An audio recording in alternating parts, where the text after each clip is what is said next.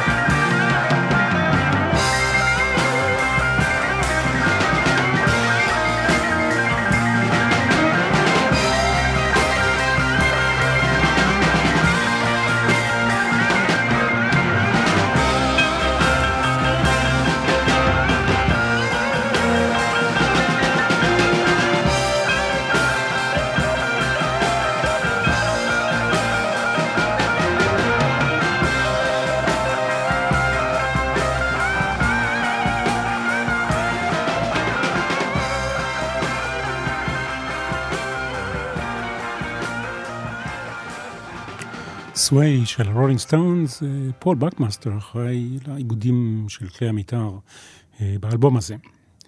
אה, עכשיו אנחנו עוברים לאחד השירים היותר ידועים באלבום, החביבים גם עליי, על כל פנים, Wild Horses.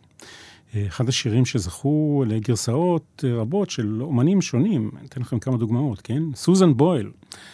סוזן בויל הוותיקה, המבוגרת, שזכתה בשעתו בכוכב נולד הבריטי, דבי הארי, אלוויס קוסטלו, ניל יאנג, ליאון ראסל, גאנז אנד רוזס, אלישה קיז, שריל קרו, קריס קורנל, ווילי נלסון הקליט אה, גרסה, אה, ש... והוא תרם את ההכנסות מההקלטה שלו לגוף שנועד אה, להציל סוסים באמריקה, וגרם פרסונס, זמר הקאנטרי האמריקני הידוע, ביקש וקיבל רשות להקליט ולהוציא את הגרסה שלו לפני שהסטאונס הוציאו את שלהם.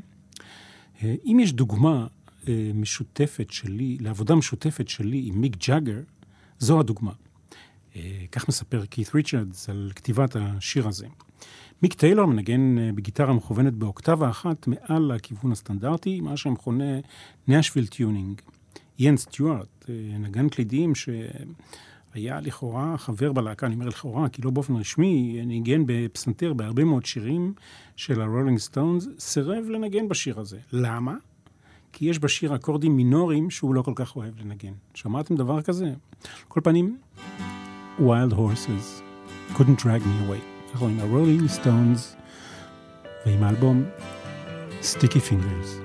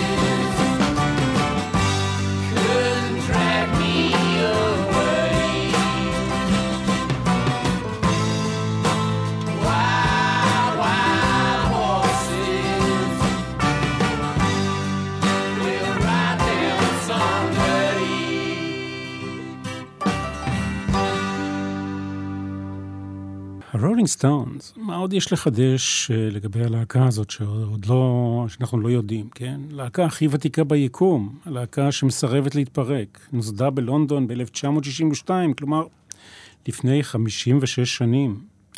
בריאן ג'ונס, שהיה בהרכב המקורי, למעשה ייסד את הרולינג סטונס, ניגן על מנעד רחב של כלים, קלידים שונים, פסנתר, אורגן, מרימבה, מפוחית, סיטר, כלי נשיפה, כמו חליל, סקסופון, אבוב ועוד. הוא נתן ללהקה את שמה, רולינג סטונס. ניגן גיטרה קצב וגיטרה מובילה יחד עם קית' ריצ'רדס. בהדרגה נקלע למצוקת סמים וכל השאר, ופוטר מהלהקה, כשבמקומו הגיע מיק טיילור. חודש אחר כך, אחרי הפיטורין, ביולי 69, בגיל 27, הוא נמצא מת בבריכת השחייה בביתו. איאן סטיוארט, כמו שסיפרנו קודם, אה, בפסנתר, לא נחשב חלק ממשי בלהקה, אבל ליווה אותה בהופעות ובהקלטות עד למותו ב-1985. מיק טיילור היה גיטריסט בלהקה מ-69 ועד 1974, ורוני ווד אה, תפס את המקום הזה מ-1975 ועד היום. כמובן, שני החברים הראשיים, אה, מיק ג'אגר וקית' ריצ'רדס, חברים מילדות, מה זה מילדות? מ-1950. הם כמו אחים. צ'ארלי וואטס, מתופף, מתופף ג'אז במקור, בתופים.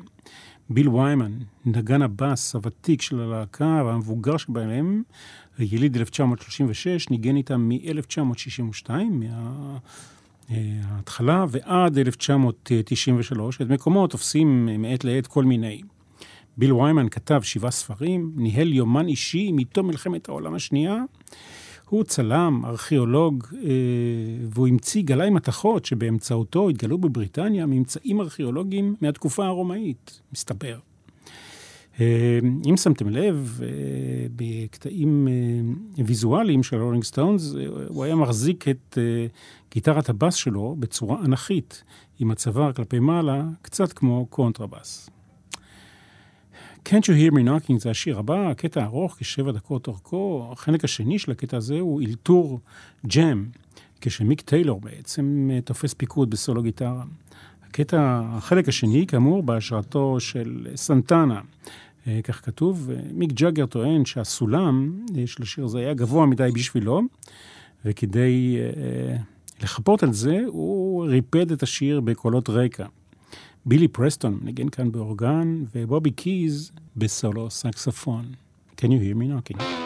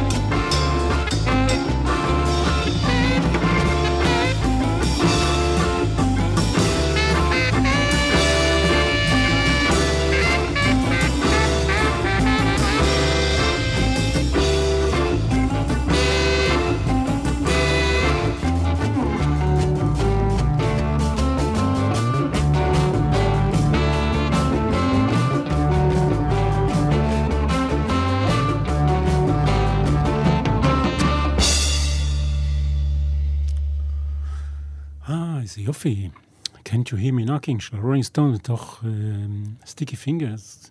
בימים ההם, אותם ימים רחוקים, התהדרו הרולינג סטונס באולפן הקלטות נייד משלהם, אולפן שהיה לשם דבר, הרולינג סטונס Mobile Studio. אומנים רבים שכרו את שירותיו של האולפן הנייד הזה, אה, והוא מוזכר אפילו, למשל, בשיר Smoke on the Water של אה, Deep Purple. כמובן שגם הסטונס בעצמם השתמשו בו, ושירים אחדים באלבום הזה הוקלטו שם. אה, זה קרה בקיץ ובסתיו של 1970. עוד אולפן הקלטות ידוע שבו הקליטו הסטונס באמריקה, מאסל שולס באלבמה, אולפן הבית של הרבה מאוד אומני נשמה אמריקאים, וגם אומנים לבנים הקליטו שם פה ושם, פול סיימון אולי הידוע שבהם. אנחנו אה, בינתיים הופכים צד ומגיעים ל Bitch, שיר שנשמע אה, בהתחלה, תוך כדי עבודה, נשמע קצת דרדלה, בגלל שבמהלך ההקלטות קית' ריצ'רדס איחר להגיע לאולפן. אה, ומיק ג'אגר ומיק טיילור ניסו בלי הצלחה רבה לתת לו את העוצמות שהוא היה זקוק להם, השיר הזה. ואז באיחור אלגנטי רב הופיע ידידנו קית' ריצ'רדס כמפיק מוזיקלי מוכשר, מקצועי ורב תושייה, נתן לשיר הזה את הדחיפה שהוא היה כל כך כל כך זקוק לה. ביץ', רולינג סטונס.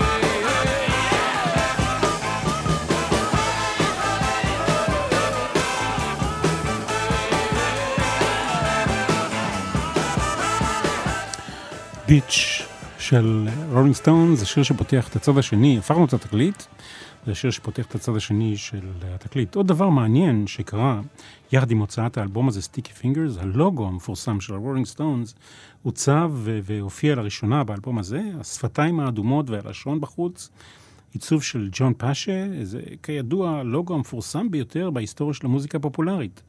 המקור היה שחור לבן, והוא הוסב לאדום, והשראה, דרך אגב, הייתה אה, אה, מרעיון של מיק ג'אגר אה, בהשראת האלה ההינדית קאלי. האם ידעתם את זה?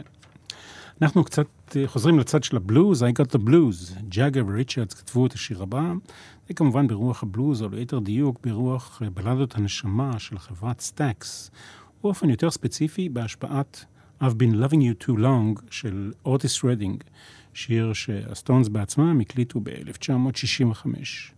שוב ושוב אנחנו פוגשים את ההשפעה אה, וההשראה המשמעותית ביותר על הסטונס, שהוא בלוז, מוזיקת נשמה, שחורה.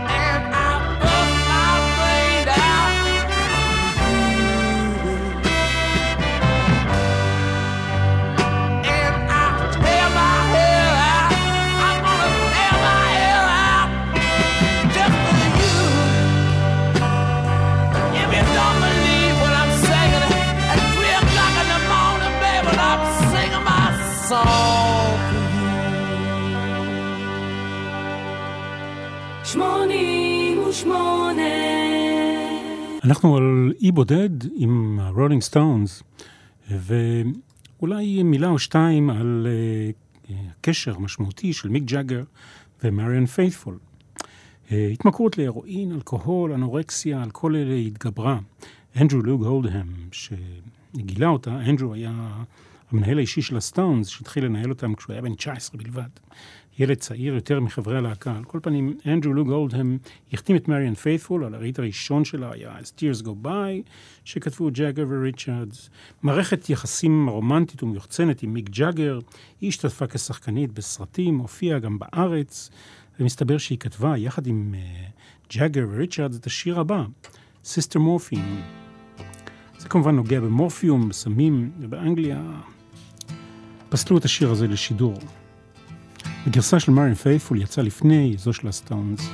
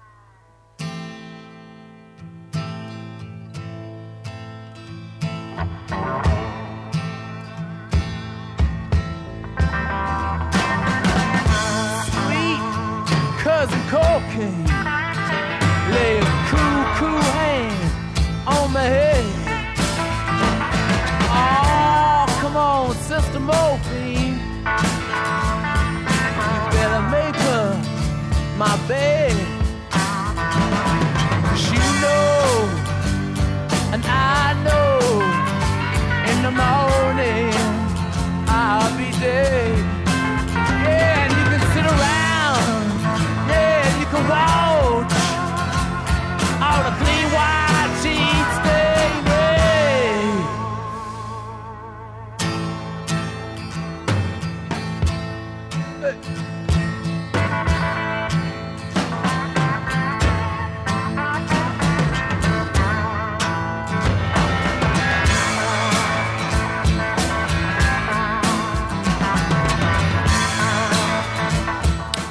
Sister Morphine של רולינג סטונס. עכשיו, Dead Flowers, זה אחד השירים שאני באופן אישי מאוד אוהב מהאלבום הזה.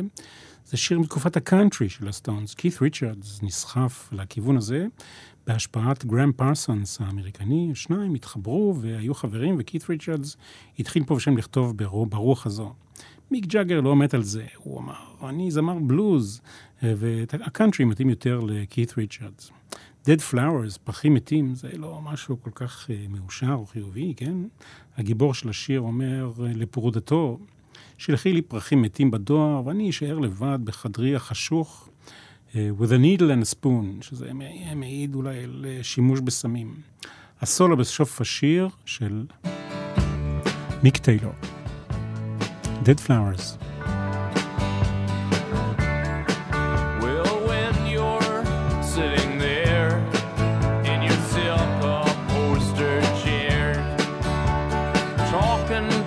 some rich.